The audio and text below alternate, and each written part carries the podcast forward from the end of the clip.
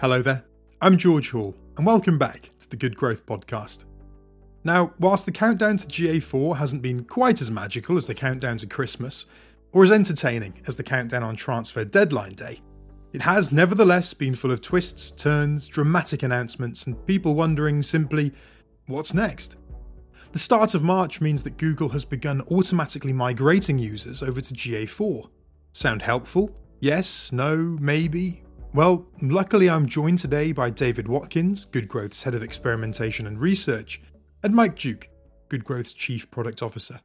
Gents, how are we? Very good, thank you. I'm glad to be back on talk about uh, our favourite subject on what which number podcast is this for GA4 now? I think we're we're, we're pushing four or five, aren't we? Um, it feels a little bit like Macbeth, doesn't it?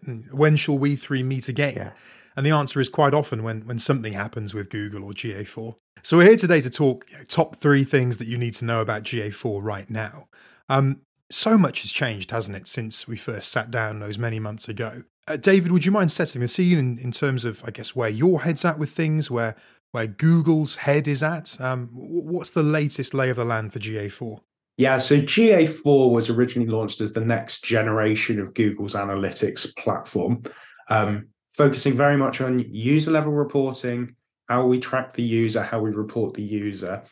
Um, it was the the migration of uh, of Universal Analytics into this next generation of reporting, with a whole suite of new reporting reporting methods to pull data out of a website and also align uh, reporting across uh, website app and server side devices um, to give a single view of traffic and and how people engage with the site in a way that is then reproducible across uh, across multiple platforms. It has slowly slowly migrated um, and got to got to where we are now.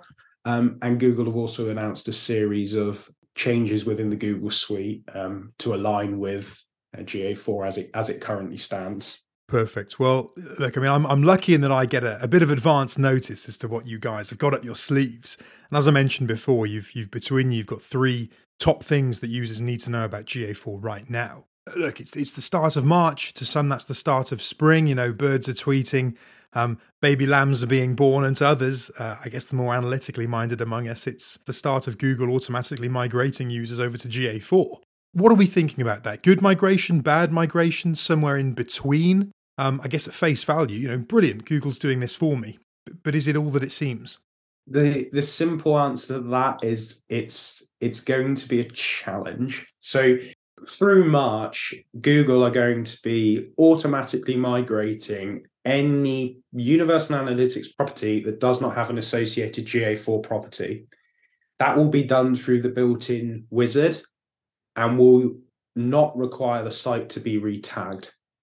Now, the one challenge with that is that that means that Google Analytics 4 is going to be using the same tracking as Universal Analytics for its initial reporting. Universal Analytics was always set up to track at a page view level and track the page's engagement of the user per page, with then events, etc., being uh, supplemented to that to increase the reporting.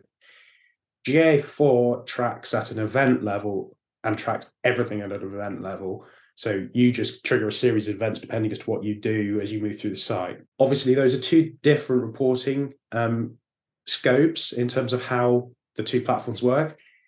But what effectively Google are doing is setting up GA4 with tracking that it was never really intended to be used for. And it's basically because not many people have migrated to GA4, so they're kind of forcing you to do it and getting you kind of into the place so that when universal analytics shuts off you're at least covered.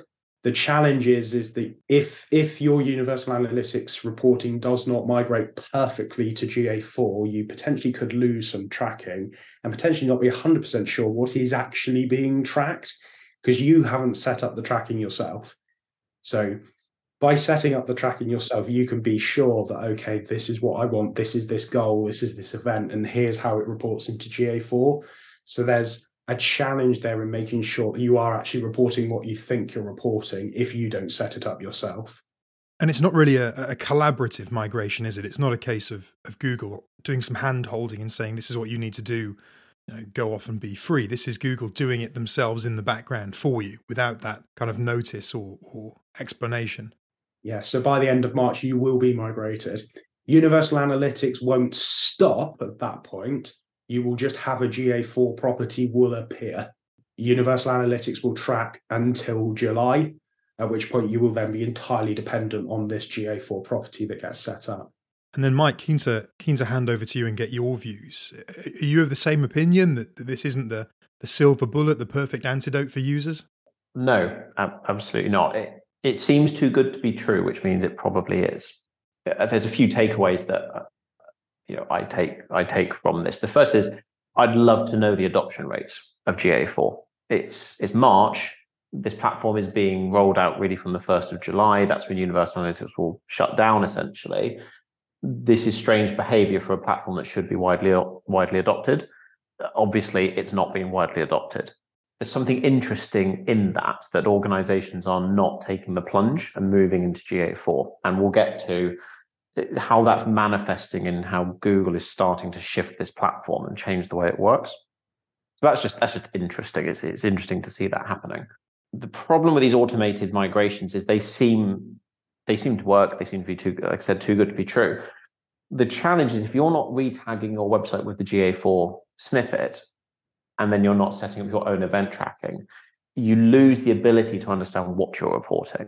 So you're reporting something, and Google tracks something, and it says it's this. So it's capturing your event categories, actions, labels, and repopulating them as about actions with uh, events with parameters but you don't quite know how it's doing that. Also, because you're not managing the tagging specification implementation, what happens if Google changes the way it tag its tag operates? And it did this before when it moved from classic into universal.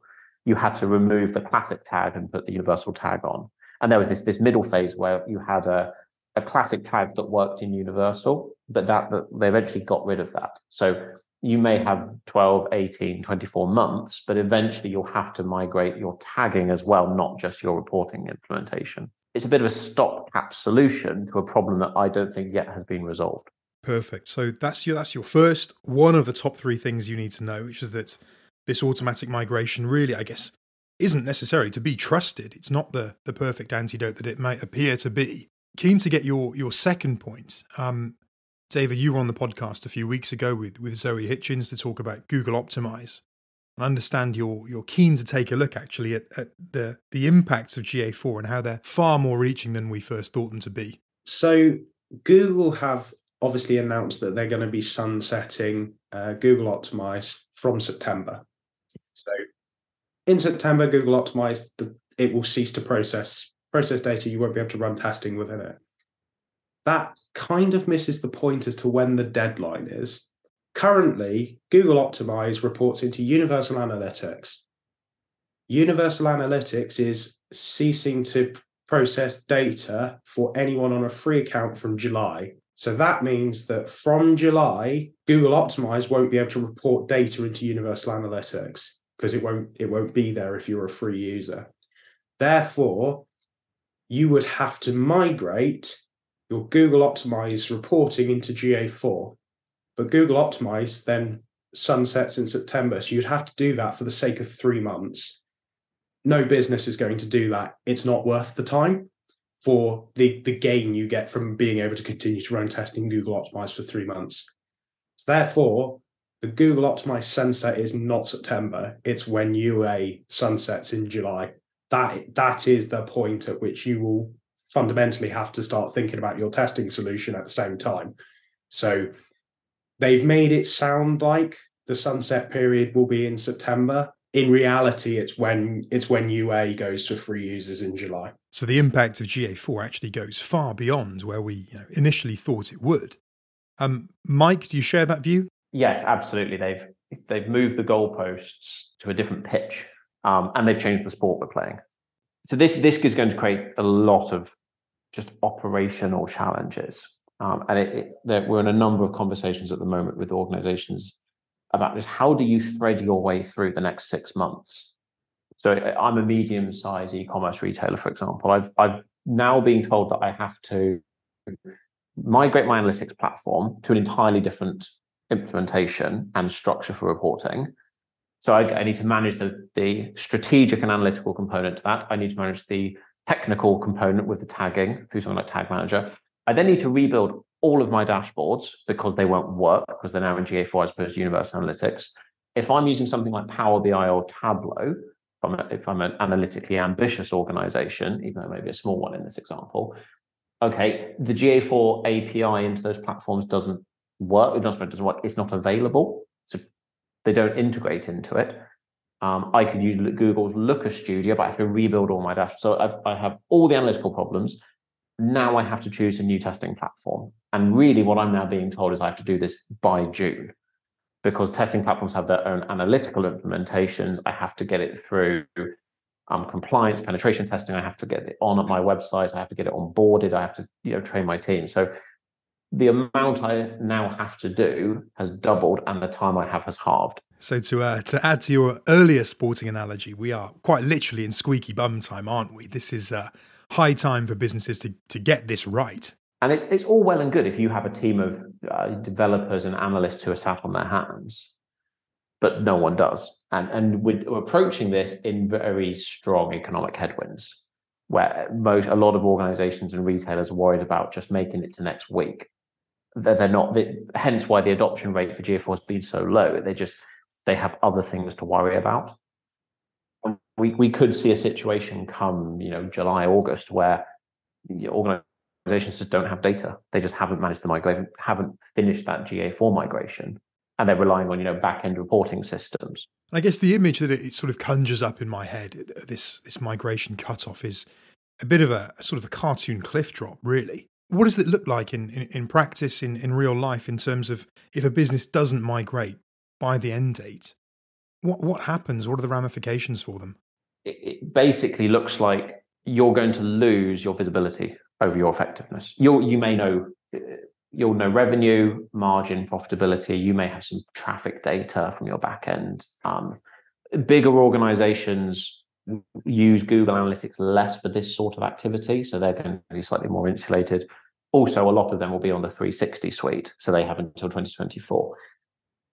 it's smaller organizations who are going to be most heavily impacted by this because they use Google Analytics heavily to report and understand effectiveness in the online channel. What happens when they lose their data, or suddenly their data tells a completely different story? Their conversion rate is doubled for no obvious reason, or their or it's dis or it's halved, and we don't know why. How do they thread their way through that challenge? How do marketeers respond? I mean, an enormous amount of marketing activity goes through the Google platform. If I lose Google Analytics, I mean, marketeers use Google Analytics to understand performance of their activity. It's a it's a marketing analytics platform, really. What happens when they lose all of their data? How do you calculate return on ad spend metrics? How do you know which campaigns you should invest in? you end up having to use Google Ads reporting, but Google Ads gets its conversion reporting from Google Analytics. So how do you report conversions and ROI for your ads when you don't have the data that you need to do that?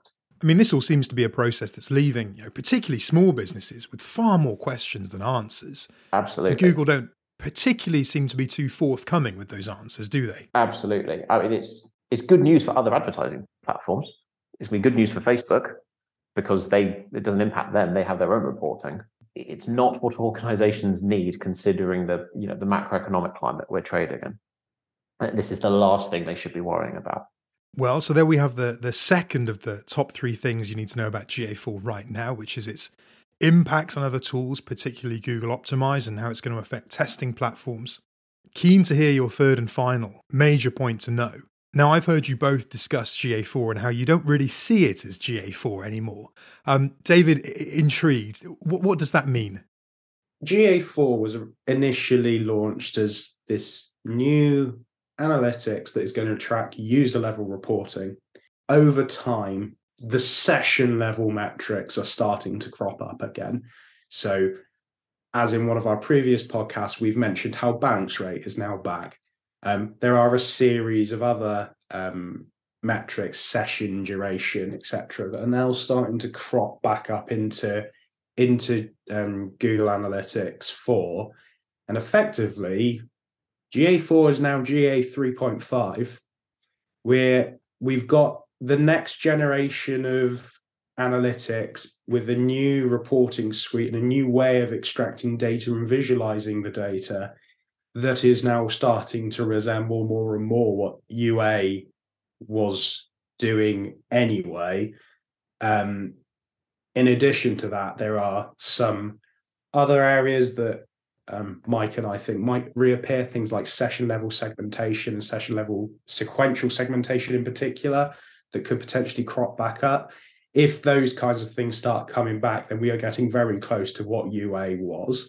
Whilst it's next gen, it's becoming more and more something that is what UA was, and the changes haven't finished yet.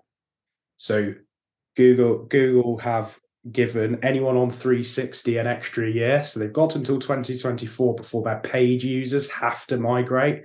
That's a lot of time for Google to make possible changes before they bring over their their paid their paid users. The yardstick, as far as I see it, is when segmentation returns to the API.